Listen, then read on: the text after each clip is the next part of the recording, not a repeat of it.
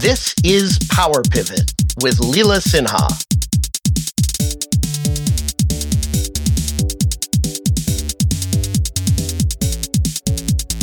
Hello, everyone, and welcome to Power Pivot, the podcast where we talk about ethics, leadership, power, and community. We're having these conversations out loud in public because power can corrupt, but it doesn't have to be that way.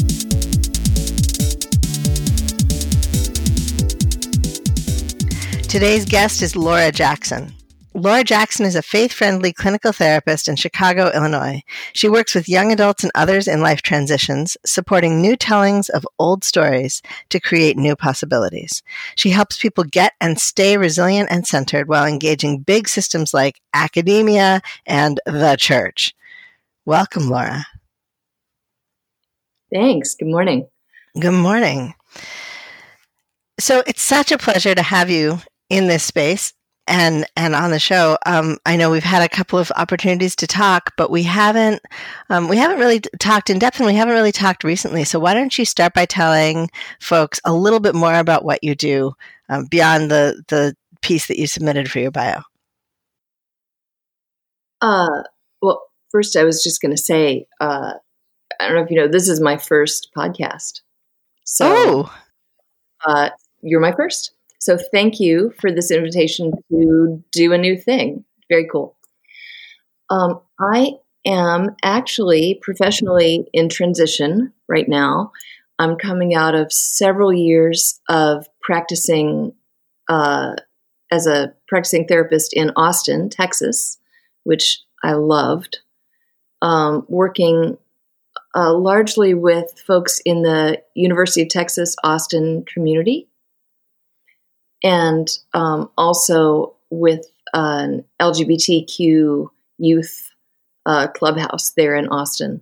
So, big shout out to Out Youth. Um, the work that I was doing in Texas involved creating a couple of structures to get uh, better mental health care access, to remove barriers to mental health care access in uh, academic in the academic community and also in local faith communities. And then, just as that was getting interesting, uh, my family packed up and moved to Chicago.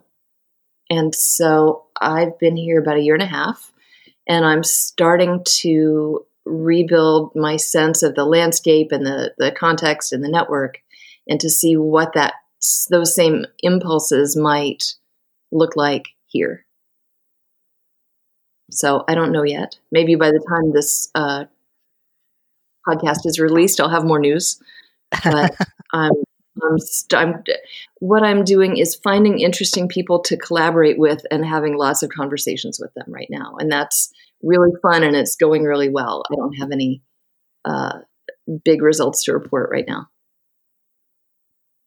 So I think that's a, I, you know, it's fascinating because I think that's a really common thing that's happening for people right now. Is they're, they're like, I have a lot of energy, I feel pretty grounded, but I'm just not sure which direction I'm going yet. I was talking to a clergy colleague actually a few weeks ago, and we had the same kind of conversation. He was like, You know, usually I'm just go, go, go, and I want to start something, and I just moved to a new part of the country, and so on and so forth, but I'm just, I feel like my call right now is to sit and wait in it.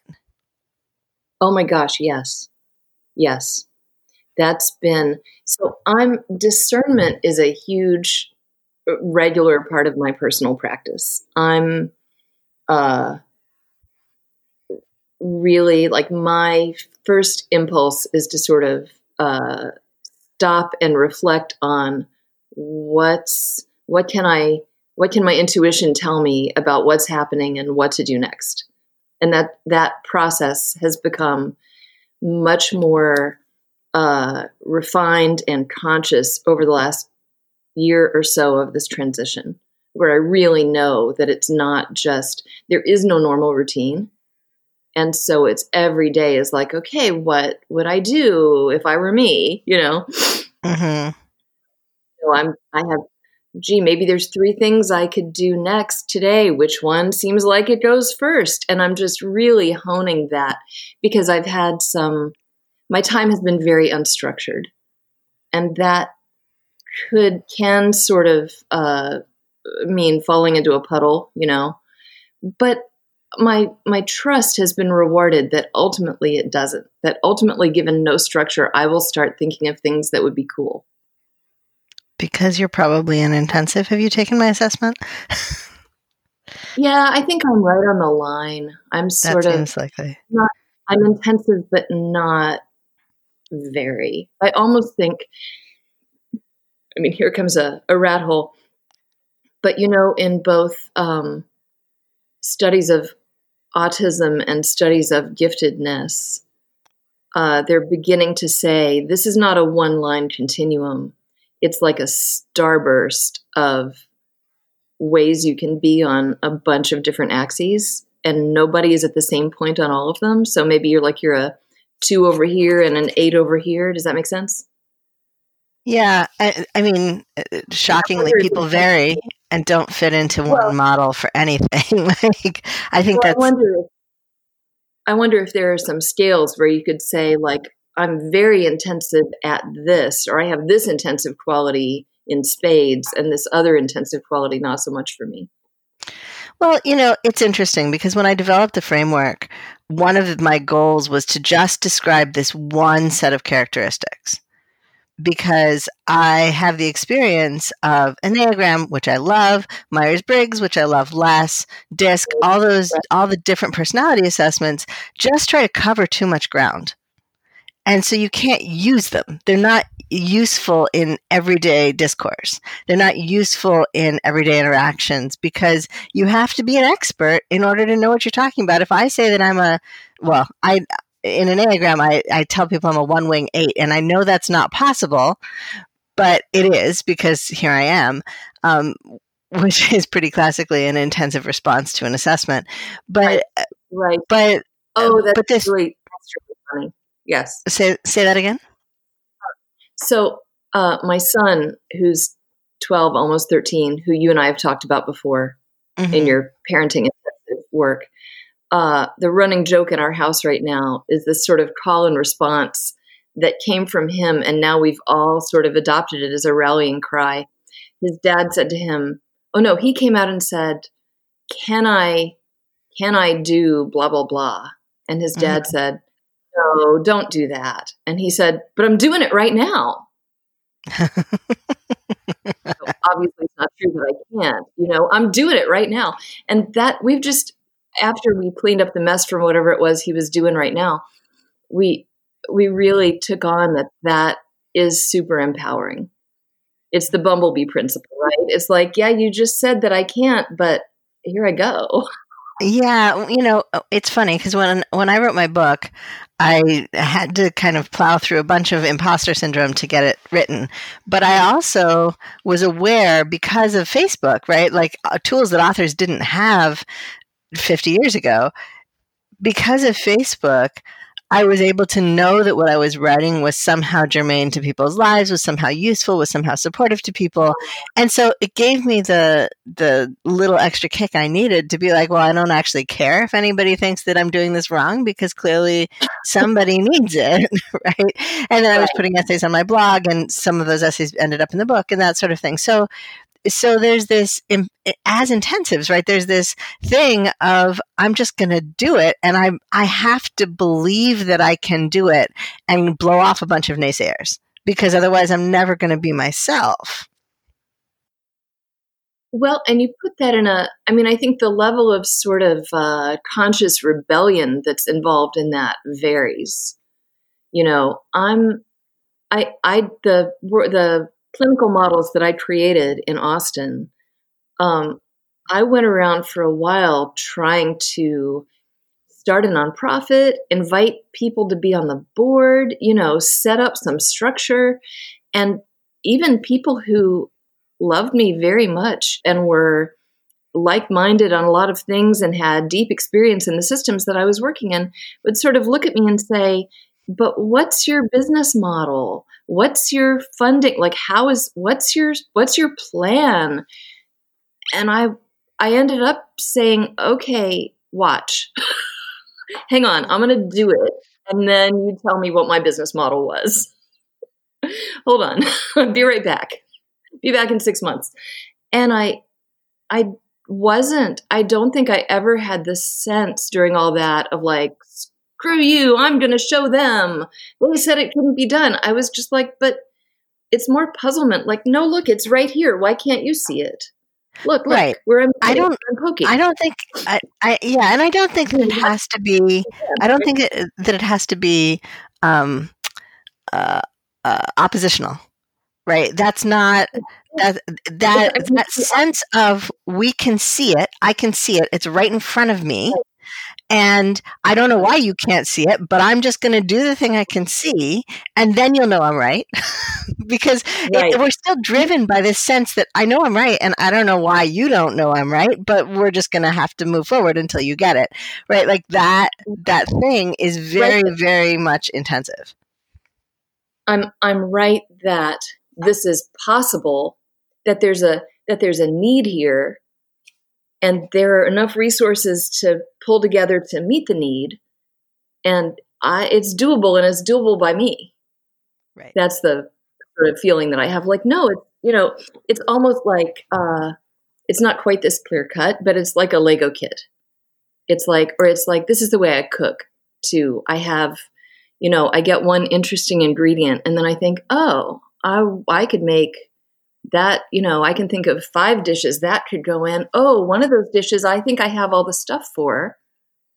You know, if I just got one more thing and I'm like, oh, okay, if I get baby carrots, I can make that thing.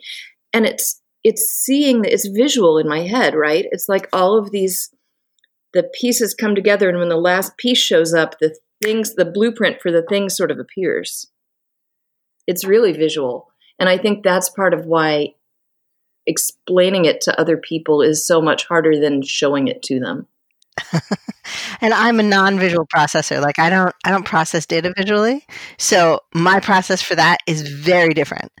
Um, uh-huh. but what I want to I want to pull us back a little bit. I know that you and I can both get really into rabbit holes of various kinds, and I want to pull us back a little bit. So so this idea that we have to that we have to kind of move forward whether the people around us think that's a good idea or not think it's feasible or not think it's viable or not um, can understand what our what our vision is. Like that thing is the point to my mind that's that danger point with power. So i'd like to to pull us around to talk about the power of intensiveness and charisma and that kind of force of will that we can get even if it doesn't feel very forceful. You know it's it's like I'm just going to do this. Like, I, I'm sorry, you think it's not going to happen, but I'm just going to do this. And that's another way to express, you know, in me, it comes out a little more forcefully, but I'm a nine on my scale. So, like, it, it's persistence and it's um so i was thinking about this about my my interaction with sort of structures infrastructures and also about parenting my kid in that moment that the the oppositionality is in the mind of the other people. Right? My son is not saying but i'm going to do it in order to make me crazy. He's saying no look i can see that this is possible. Right.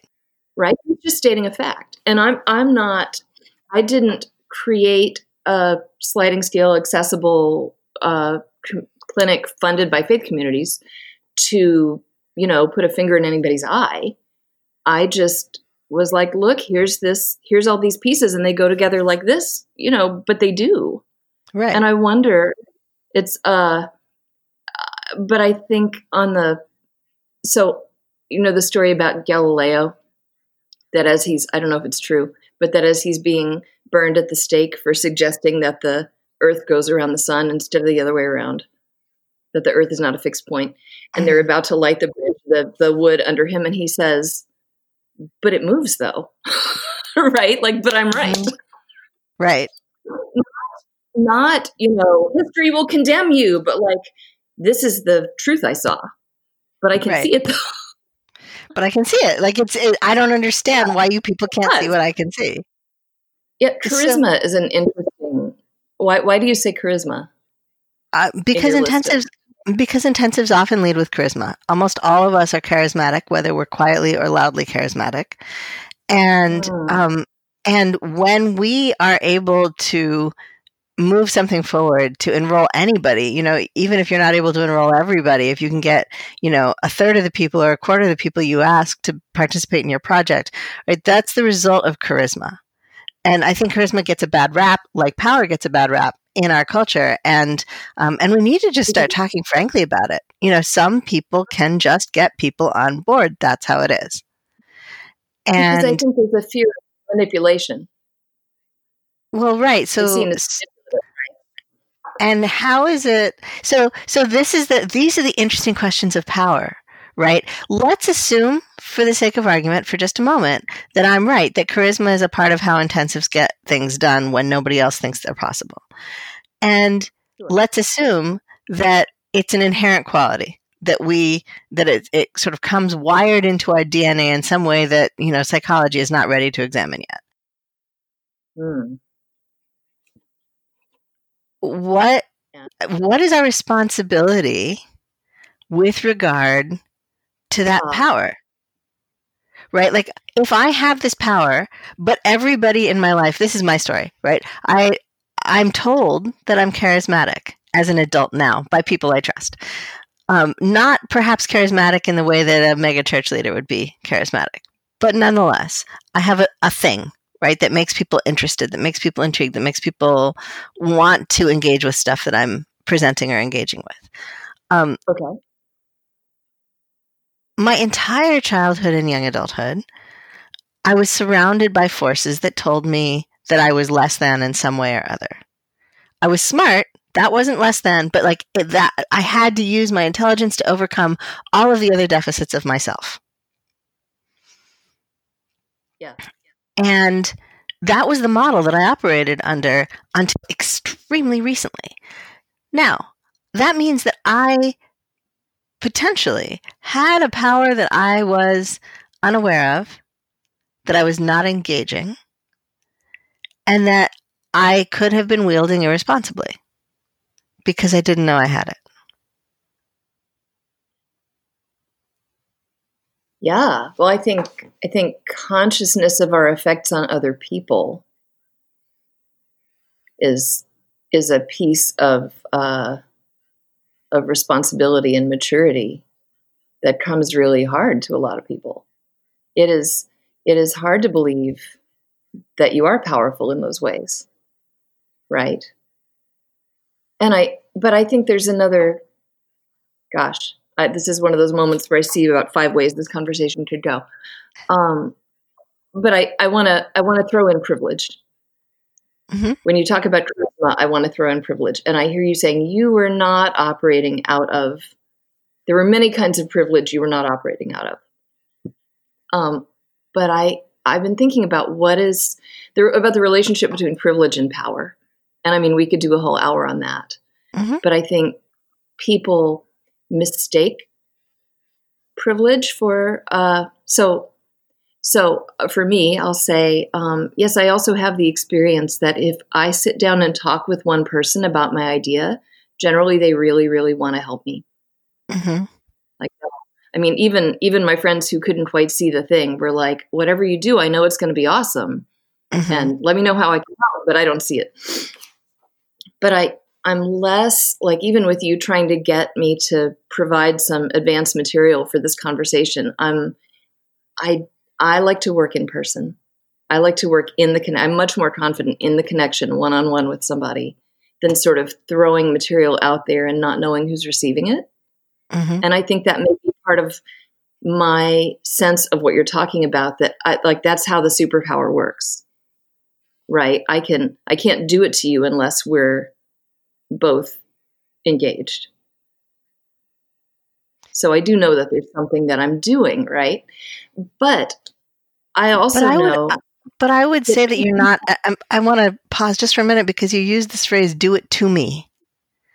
yeah, And I think you're right that part of what it often is, not always, but part of what it often is, is that we create engagement.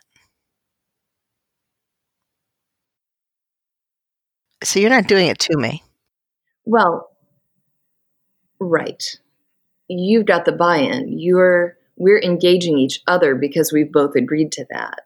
Mm-hmm. And then in the course of that and in the in, in the space opened up by that engagement, something can happen.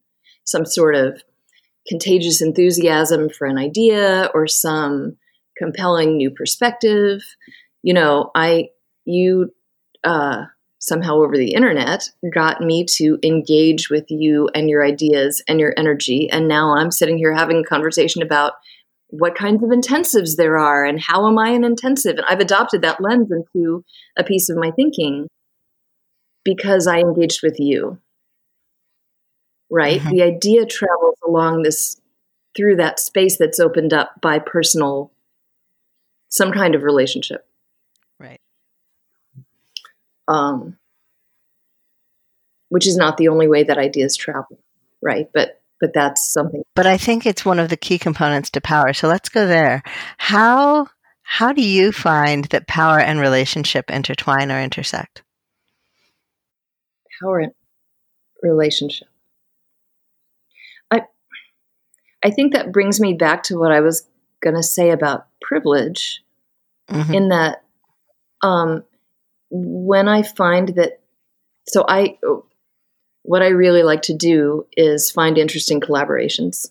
And I do find that people are often willing to collaborate with me on something or willing to, you know, put energy into something. Is that because my ideas are so great? Is that because I'm a charismatic intensive? Or is that because I have so many identities of privilege and so much borrowed secondhand privileged identity and connection that I'm going through the world on the easy setting. That when I say, hey, let's do this, people are like, oh, that person wants to do this. That seems reasonable. Am I right? So again, it's an ethical question. Am I am I wielding privilege when I think I'm wielding charisma or the truth or so that's one of the questions that i think comes up in any relationship. And i and i wonder if if that's really a distinction you can even make. You know if you have something that is true and you also have privilege to spread it or share it because this right. is you know you know me i live in liminality and and the and side of the and or situation right?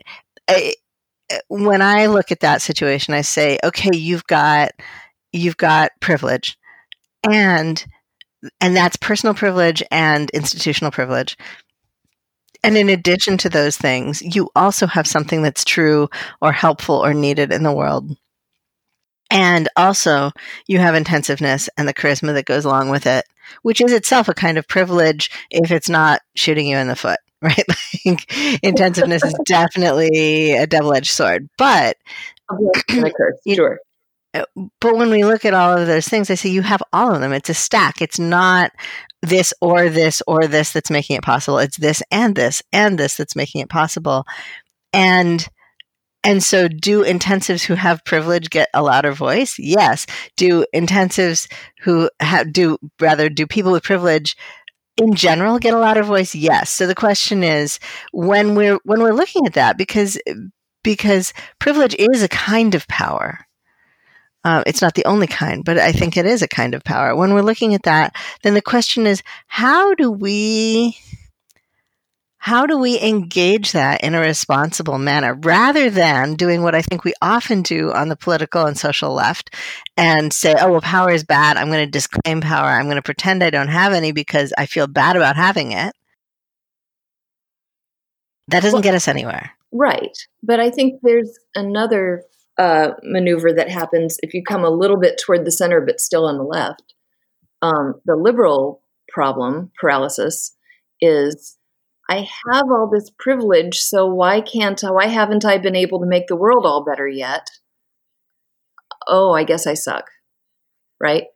And I, you said privilege is a kind of power. I want to say privilege is also the opposite of power. It is because any privilege that I have, the uh, rights are powerful. Privilege means somebody gave it to me and somebody could take it away. I could, if some of us are privileged and some of us are not, I could lose my privilege if I step out of line. And so it's actually fear of losing privilege is a, a block to power. So I think if you if you know that you have the privilege, the riddle is how to use it sustainably or what to blow it on. You know, uh, you say it's a block to power. I don't I don't know that I agree with you. I think for me, the places in my life where I have privilege are in fact doors open. Right? That that is the power. It's the it's the ability to to do something. And it's the fear that's the block, not the privilege. The privilege itself is power. But fear of what? If you have a fear of losing it, that's yeah. the fear of losing it is the block. But the actual yeah. privilege is not a block. So, so, something I've seen happen several times in the last few years is really interesting to me. I'm sitting on the progressive end of the Christian spectrum. And I've been watching as one evangelical woman, one smart, uh, creative evangelical woman after another, publicly sort of smuggles herself out into progressive Christianity. Do you know the people I'm talking about? Mm-hmm.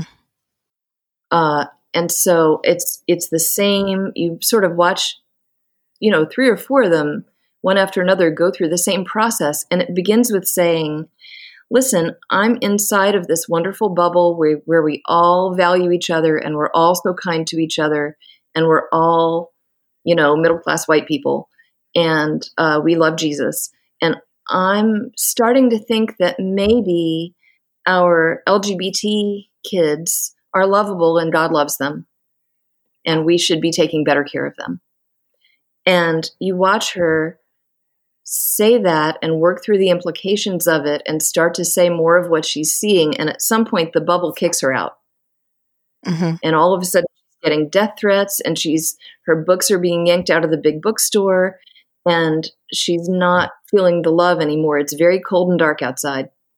And you get these like these columns of here's why you haven't heard from me in a year because I've been on my couch crying because I lost everything mm-hmm. because I said something kind about people who are different.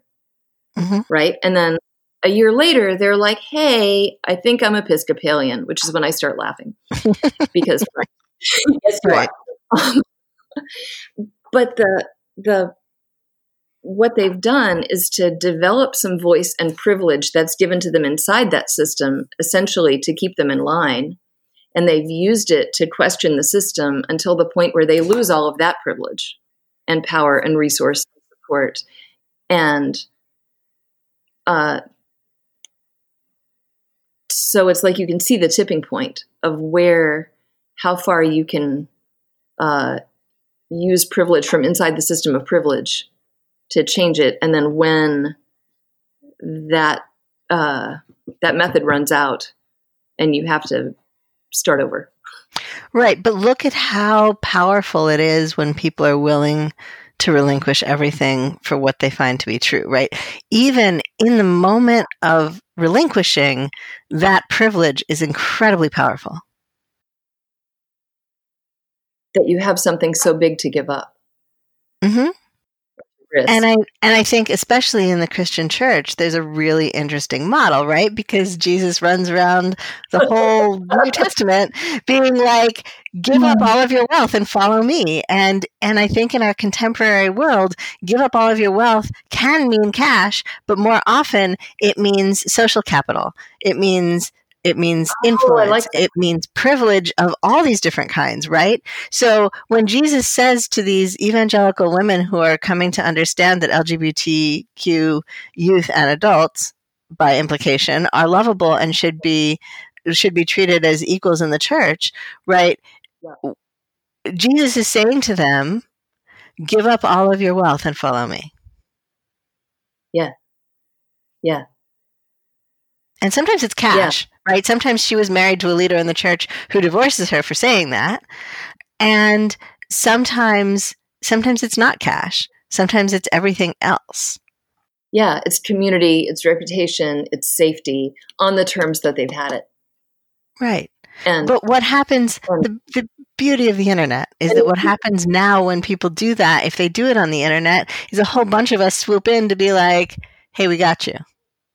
right, right, right.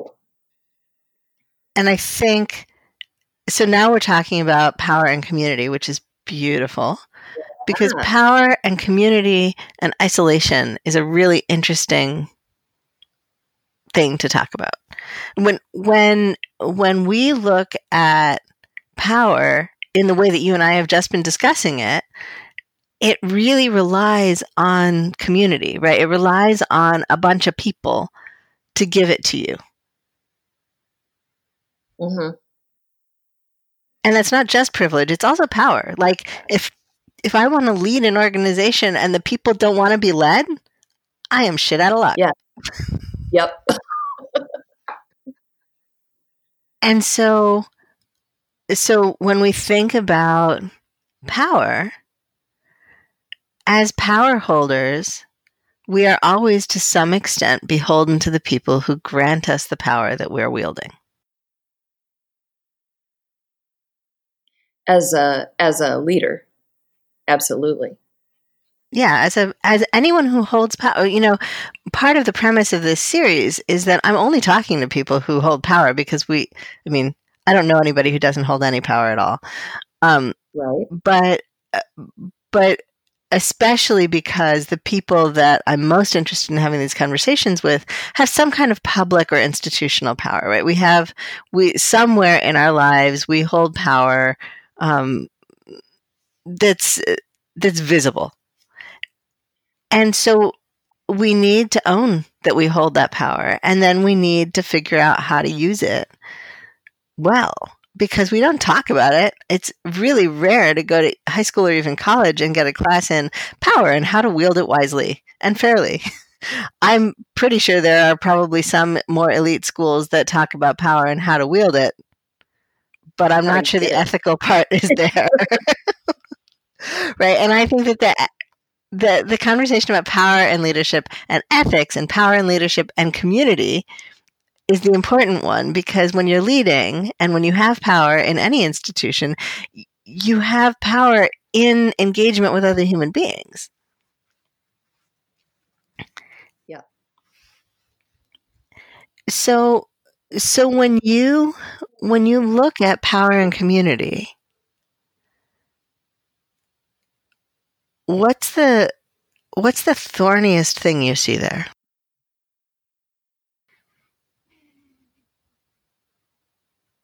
Um,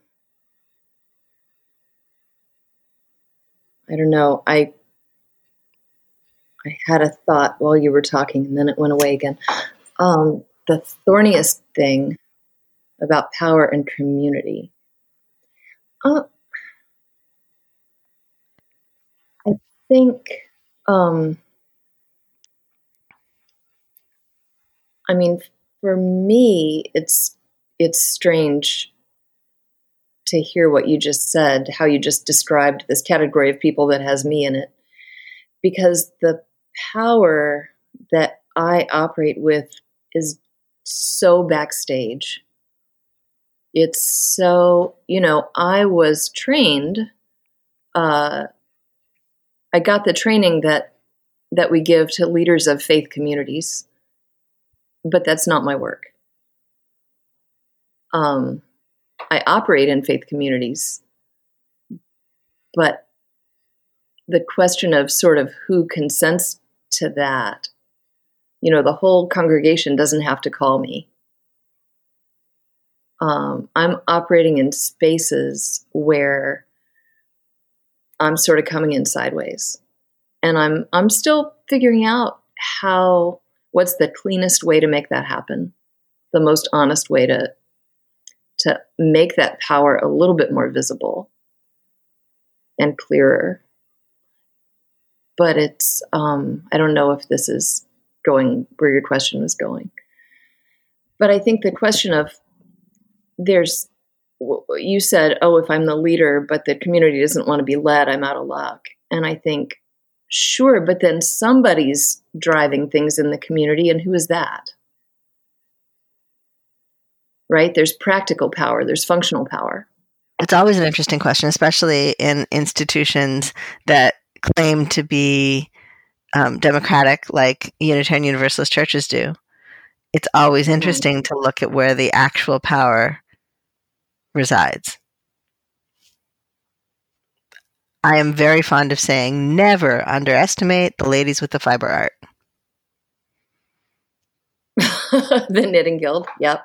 Yep. Yeah, the the knitting guild Uh. or the sewing guild or whatever you want to call it. The they're usually elders, although um, recent resurgences of handcrafts have have shifted that a little bit. But they're usually uh uh at least a, heavily represented as elders, and um, and they usually make a lot of decisions about what's going to happen in the congregation. And somehow the decisions they make come to be either even though in many cases not a one person in that room has an elected position anywhere. Right. So you can't replace them. You, can, you know, you just better like it or wait for them to die, right? Or, or go somewhere else. Well, I mean that's that's the question, right? If you and that's what I think is so important about talking about unconscious power. Yeah. Yeah. Is that I think if you asked most of those people if they have substantial power in the church, they would say no. Right. Or in the congregation. It doesn't have to be a church. But What about though?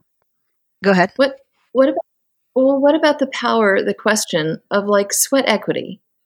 I mean, I've been involved in a lot of organizations where honestly, you know, who decides how we're setting up for this event is who shows up to move the folding chairs.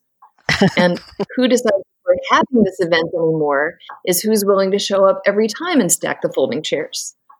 Right? I mean, there's a, you know, if I put my heart and soul into this thing, then it's going to happen.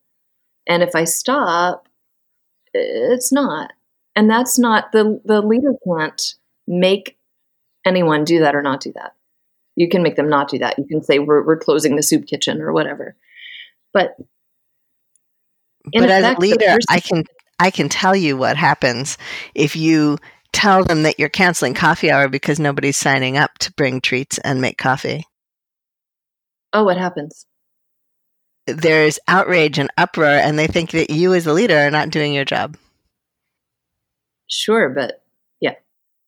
That's what happens, and and so there's there's this pressure on leadership, either volunteer leadership or ordained leadership or you know hired leadership. There's this pressure to make people want to keep doing the thing that everybody likes to think is part of the system, even though nobody wants to put in the work to make it part of the system, and it's a volunteer-run organization.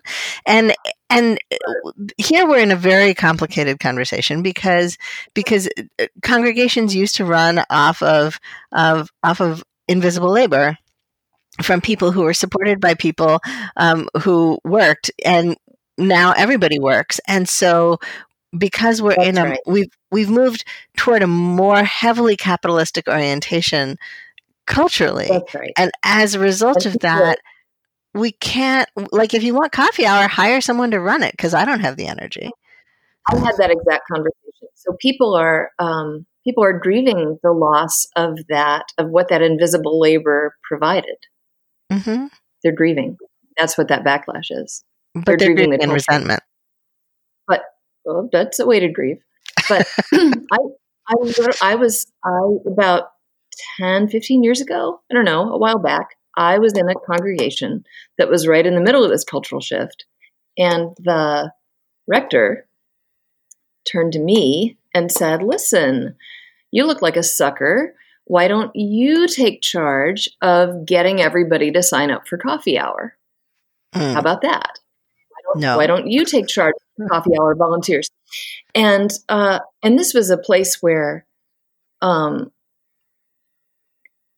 the coffee hour was famously competitive. It was this was a the the Episcopal Church where worship the Lord in the beauty of holiness was sort of tipping over into the holiness of beauty. right? Like everything will be excellent. That is how we will know that God loves us and we love God. And if it's not excellent, we'll tell you. So, some real old school, high end, you know, uh, hors d'oeuvre makers had been bringing pastries and snacks to this thing for a long time, and they were aging out. Mm-hmm. And they, but they were teams. You know, I'm week one, you're week two, and mine is better than yours. And and if a new person comes in, they get pecked down into the, their place in the pecking order. You know, and the people who are who had the power inside that tiny system were the people with the sweat equity who had been showing up and doing it right? I'm the queen of coffee hour because I will do coffee hour. Mm-hmm. And they're getting old, they're not able to do it. So the priest says to me, Hey, why don't you be in charge of the coffee hour rota? And I said, You know, do these pants make me look stupid? Uh, I said, You don't you don't want to put me in charge of that. And they said, Why not? And I said, Well, because I'm Generation X. And I've already heard you say that people buy their own supplies for coffee hour, but you don't want to exclude anyone. So if uh, if that's a hardship, if somebody wants to bring coffee hour snacks, but the expense of the supplies is a hardship, they can get reimbursed, right? Rector said, Yeah. I said, Well, what's the amount on that? What's the limit on that? What do you mean? Well, what's the budget? How much could you reimburse somebody every week? Oh, I don't know. Well, I said, figure it out and I'll place a standing order at the Starbucks down the block to deliver that much refreshments, pastry and coffee every Sunday. That is what I will do if you give me this this problem to solve. And right. I never heard another word about it. Closed her mouth and walked off. Was like, oh, yeah, nope. We're not doing that. We could never do that. Like, well, no one is bringing food and you want there to be food and you have money to spend on food, but you would rather perpetuate this weird power game among all of these people who are really enjoying it except it has this this game has stopped producing enough pastry to feed the congregation. So we need something. We need a plan. And she was just she just stared at me and she was like you really are from another generation. That is not i'm not ready to do that. Yeah and and millennials i'm i'm cusp gen x millennial. I'm i'm in that zennial oregon trail trail yeah, yeah, yeah. space. And and i definitely identify more frequently and more completely with millennial attitudes and behavioral patterns. And i will tell you that millennials are definitely in the look i don't want a committee meeting. I don't want a power struggle. I'm busy and i have other things to do. Right. so if you want me to bring cookies tell me how many of what size and where to deliver them yeah. If you want three dozen two inch cookies, I will do that, but I will only commit to doing it once because I'm busy and I can't predict what my life is going to be like in two months. So don't ask me to do it again. Um, but, but, I will, but I will pick them up at Trader Joe's, right? I mean, yeah, or I'll make them if I like to bake. Maybe I'll maybe I'll rage bake you some cookies, but like. make the expectation clear and concrete, and I will do a task. But we're not going to have a big emotional thing about who's the best at whatever. No, yeah. this is not where I'm investing my emotional energy. I'm worried that Australia is on fire. Right, right, right.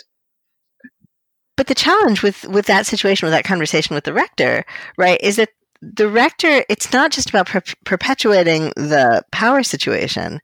It's also that's how that generation understands caring for each other.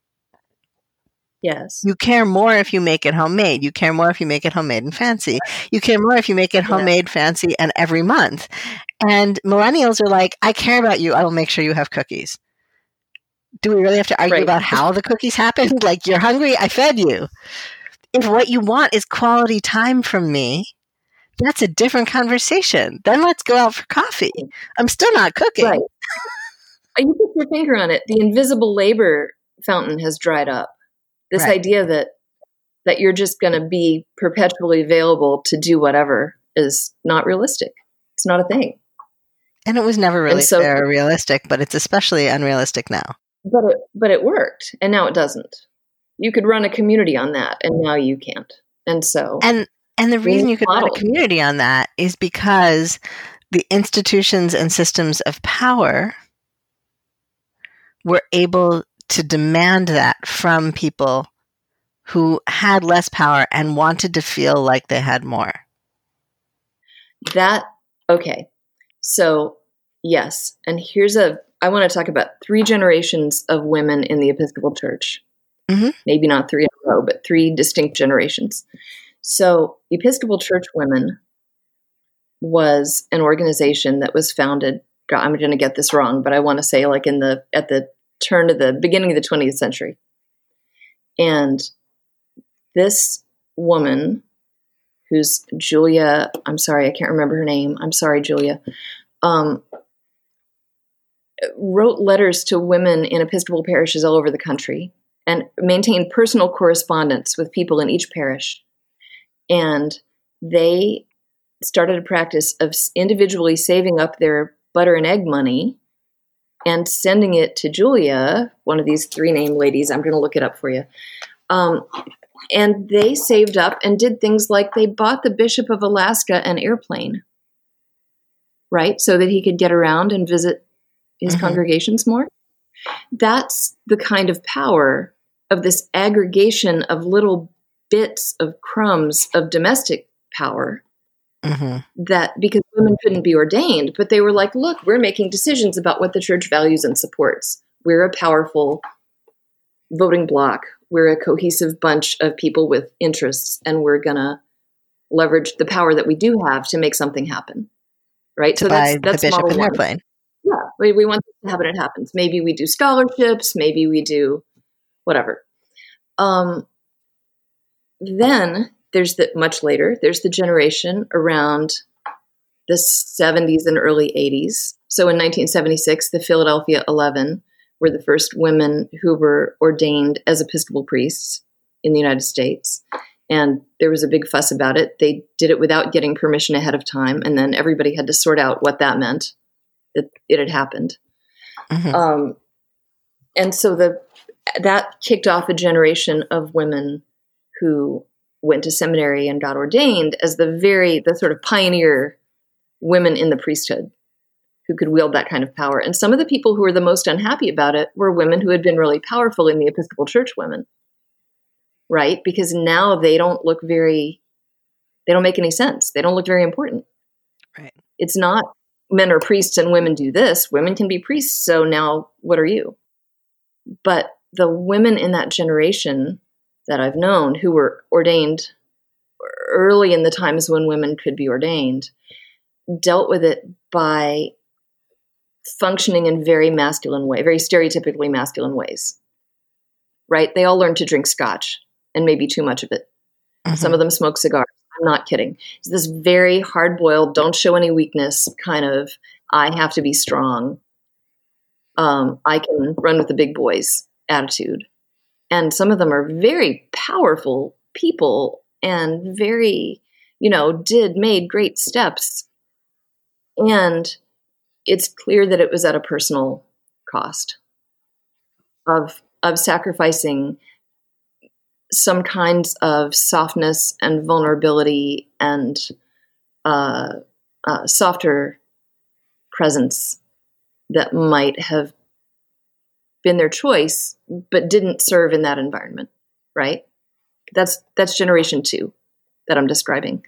Now I'm seeing women priests a little bit younger than me who came through seminary being trained by women priests and seeing them all around and not feeling like it was remarkable necessarily to be women in ministry and they're out there on my Facebook feed, like wearing their clergy collar with a little flowered dress and some cute boots mm-hmm. and a flower in their hair. They're giving retreats about, like, you know, drink your tea and meditate on the sunshine. They're they're being girly in leadership. And it's it's shocking to me because I'm right in that middle point where, and remember, I'm not ordained. I didn't jump into that stream anywhere, but I'm I came in right in between that cultural shift. And so when I came in, all of the people in authority, the women in authority were that sort of tough guy brand. And I'm watching just in sort of delight and wonder and sometimes alarm and concern as women clergy in my denomination reclaim their public femininity, vulnerability, spontaneity. This whole sort of it's and it's possible because of that intermediate generation that that stood in the front line and took the heat that they can that they that these younger women can be taken seriously as they are i hope that they can i hope that that's true and that's happening I think that's a but really complicated conversation. Speaking as someone who um, who is read female and who is ordained yeah. in a different tradition, yeah. Um, yeah. I can tell you that the backstage conversations about the persistence of sexism are heartbreaking. Oh, I know. Oh, and and that includes not being taken seriously by our colleagues, but not just by our elder colleagues either, but by our peers. Yep. And and certainly by our congregants, because my experience is that people's idea of what a minister is, quote unquote, is stuck somewhere in the mid 19th century. Ah, uh, well, yeah. And that's not just what a woman minister is, because Unitarian Universalism started Unitarians and Universalists started ordaining women in the in the mid 1800s. I was going to say you have a much longer running start on this. We do. Got 100 and we're over 50% women clergy now. Yeah. And huh. um, and there are some interesting essays and research and books and stuff written about what happened because one of the things that happened is that it became women's work and yeah. it's been a struggle then, then to keep salaries, salaries, high enough That's and right. respect is has gone actually declined since women became a majority sure. and sure. it's hard to pull that apart what the, the sort of the cultural deterioration of religion as a brand has done yeah. versus what has happened because women are more of a force in our ministry specifically. But but these questions of intersecting power and privilege and cultural shift mm-hmm. Are and, are and gendered, super complicated. Gendered expression, expression of gender, mm-hmm. right? Because mm-hmm. the word that came to me about this is gravitas. Gravitas. Yeah. Right? You that's part of I mean it's not just that you have to seem masculine in some way but it's that it's it's a sort of how do we what what do we think authority is going to look like how do we mm-hmm. recognize someone who speaks with authority I can tell you that in the Unitarian Universalist Church, authority is about 60 and balding with a beard and a little bit of a round face and a little bit of a belly, and wears slacks and an Oxford shirt and a tie, but no jacket except on formal occasions. That is wildly specific. It is. And I can further tell you that as a transgender queer person in ordained ministry, showing up quote looking masculine that is to say on the days when i show up in slacks and an oxford shirt and a tie yeah. and usually a sweater because yeah. i'm cold right I don't get the same kind of respect as that other person I just described. Do you get taken more seriously than you do on the days when you show up in a dress? I rarely show up in a dress, and when I show up in a in a sari, right? That's then it, then we have a whole other problem because it's all about you know people want to tell me about how their their aunt in the 70s went to an ashram and and they can't hear my sermon. I joke that when I have a bad sermon, I wear a sari and then nobody remembers to talk about it at coffee hour. Um, yeah. And it's unfortunately that's only a little bit not true. I mean, I I don't usually choose my wardrobe based on how I feel about my sermon, but if I wear Indian clothes into Unitarian Universalist spaces, it's a very rare space where that doesn't become the primary topic of conversation. So, yeah. when I was in a ministerial position where, for a variety of reasons, I was showing up in what we usually read as more feminine clothes, and I'm really, the longer I'm in this genderqueer space, the more I'm moving away from designations of feminine and masculine entirely because they don't actually mean anything. They're actually sure. completely like invented categories that don't actually have a central meaning, either of them. Um, but when I show up in softer clothes, more flowy clothes, um, clothes with skirts, clothes that people associate with being a woman, right. right. I find that the thing that that most often gets taken away from me is age. They think I'm young. That's happening less oh. now that I'm salt and pepper. Like my hair has gone uh-huh. salt and pepper, and that helps to uh-huh. head that off. You cannot ask me when I graduated from high school and if I'm planning to go to college. the, I mean, and and to be fair, people graduate from high school and go to college at all different ages, but but the assumption yes. around that question is that I'm too young to hold an actual position of authority in the church, and people mm-hmm. don't do that to me when I look like I have gray hair. Right. But because I'm now outside of the institution of parish work, yeah. I have a lot more latitude. A, to laugh people off. I don't actually mm-hmm. care if you think I was ordained last week or if you think I was ordained in 2007, which is when I was actually ordained, or if you think that I'm, you know, working my way toward or- ordination and I'm an aspirational youth, like I, I don't actually care. I don't need to care because your church hired me and I came in and I gave my sermon and now it's coffee hour and I'm done. but right. So I mean part of what you're talking about is projection, is people's predictable projections and how much we choose to lean into them or use them or predict them and how much we choose to uh, let that be the business of the person doing the projecting. Mm-hmm right? And it's a question of what kind of effectiveness you need to wield in what right. context. And how can you leverage their projection? Yeah. Eh, because if you're going to project on me, then as far as I'm concerned, um, pretty much everything is fair game that's not actually illegal. Like if you are going to think that about me and not ask and not engage me, uh-huh. then I'm I might decide to use that to my own ends, whatever my own ends are and and I'm a little bit too Gryffindor um, to do that entirely. Like my own ends will almost always have an intended good outcome.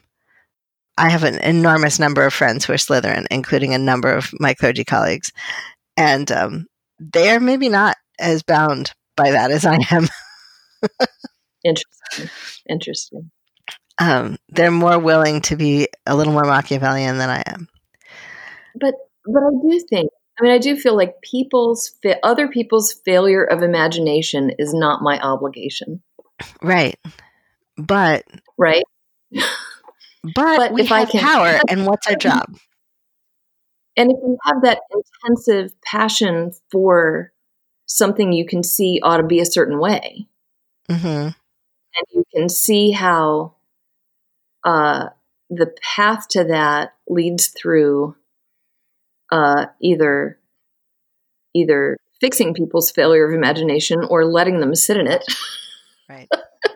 you know, I mean, there's only spoon theory, right? You've only there's only so many things you can decide to put your energy into ever or in a day, and maybe educating this person about something they haven't thought about is not on your list today. Mm-hmm. And that's absolutely, you know, part of my decision when I decide what clothes to wear out of the house, or especially if I'm going to do, um, you know, a presentation or a talk or a, a training. Part of my decision is what kind of clothing is going to um, support or impede the kind of power I want to wield. And part of it is how much yeah. energy do I have to navigate people's misconceptions about me based on what I wear. Right, right. So I want to draw us to a close because we're coming up on an hour of wonderful conversation. Um, and, and I have learned from doing a few of these interviews now that we could go on and on and on and on, and then I'll just have to edit out all kinds of great stuff. So um, we'll save anything else for maybe a future conversation. It's been such a pleasure to have you here. Do you have any last words um, I know you had a, a, particular question that, that you liked that you wanted to engage, and I'm pretty oh. sure we didn't get there. No, I had a whole uh, set of ideas I was thinking about, and that's not what we talked about, and that's fine. Um, because you know, it, the engagement, the space of engagement, is where the unpredictable thing happens, and that's where the interesting stuff is. I think. Mm-hmm. Um, I the question that I liked that you asked was, um, "What's the one thing you would want people to know about power?" And the really two second version of my 20 minutes of rant on that is you have power you're not using. Mm. And you might want to look into what's stopping you. There. That's my my 2 minutes from the my 2 seconds from the developmental trauma therapist. That's an entirely other can of worms that could take, you know, an entire podcast series to unpack. But yes, I absolutely, you know, there are so many times when we look at power and either say I don't want it. Um, you know, the joke in seminary is is that when we feel the call, we say to God, "Here am I, Lord. Take someone else." Um, wow. Hmm. And almost everybody that I have known who's ordained has had that moment of, I feel the call and no, I'm not doing it and go away. And of course that doesn't work, but we try. Okay, here's here's one more thing I was going to say, which is that when when we think about power, I think most of us think about it in a really monolithic binary way, like they have power and I don't. You know, them, the them, mm-hmm. power. Or, or if, like as you said about the seminary joke, maybe I'm being invited to become them that have power. And I have all kinds of ideas about what they're like. But mm-hmm. like power is a thing, whether you have it or you don't. And that kind of power is like uh, policy making, control over macro environments, either um, either holding office or um, massive resources. So that that's one. But that I decided that wasn't the power I would want to talk about at all mm-hmm. because for me, the power that's interesting is the capacity to act. Mm-hmm. And you can have that at any scale, right? The the the question of you know does Bill Gates have power that I don't? Yes, but mm-hmm. there are a lot of things I can choose, and that's where my curiosity is these days. And I I don't I don't want that to to erase the real questions. It's not like the secret, like, oh, if you just have the right attitude, your whole life can be perfect. That's not mm-hmm. what I mm-hmm. mean. But that we have more power than we think we do. Yeah. And it's a muscle you practice and build. And that discernment that allows you to see, I understand, be aware of your power, um, is also the discernment that allows you to wield it both well and responsibly, effectively and responsibly. Right on.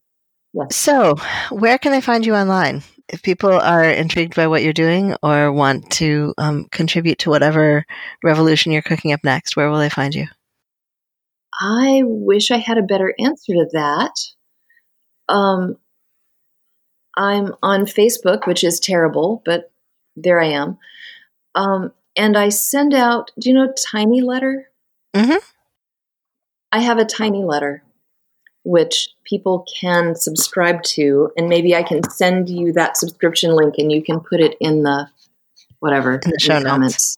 Yep. Yeah, somewhere. Um, but it is it may turn into something else. Right now, it is a space for me to have uh, extremely occasional thoughts about. Uh, I don't promise any particular topic but that's that's sort of where the ground zero of where I'm cooking whatever I'm thinking right now. So I'll awesome. send you that. Excellent. We'll definitely make sure that gets into the show notes. And um, and if there if evolutions of your projects and you want to share them with with listeners, um, as as this podcast grows and evolves, this is our first season, um, and I'm not I'm not entirely certain how many seasons I'm going to do, but there seems to be a lot of interest, and I can think of a lot of interesting people to add to the roster. So um, it may go on for a bit. So as things evolve for you, obviously, if you are interested in having um, having me mention, oh yeah, our guest from from season one is doing this project or that project, let me know, of course. Well, thank you very much for for being on the show, for coming and being present and thoughtful and vulnerable, and for making us your first podcast. That's always a, a fun experience to see what it's like when you when you get to talk um, extemporaneously about something that you find interesting or something that matters to you. So I well, appreciate I you. It. it makes me want to do more. Thank you. Excellent. Excellent. Then we did a good job. All right. Well, um, thank you so much, and uh, and we will see all of you. This has been the Power of Pivot podcast with uh, guest Laura Jackson. We've been talking about um, power and community and um, congregational dynamics and a variety of other ways in which we can be thoughtful and ethical about engaging the power we may or may not know we have. We will see you all next time.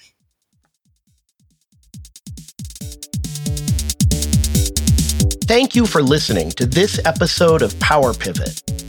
We'd love to hear from you. Please rate and subscribe in Apple Podcasts, Google Play, Stitcher, Spotify, or wherever you get your podcasts. To support Power Pivot and get early access to new episodes, go to intensivesinstitute.com slash Patreon. For information about coaching and consulting, or to book Leela for a talk or workshop, go to intensivesinstitute.com.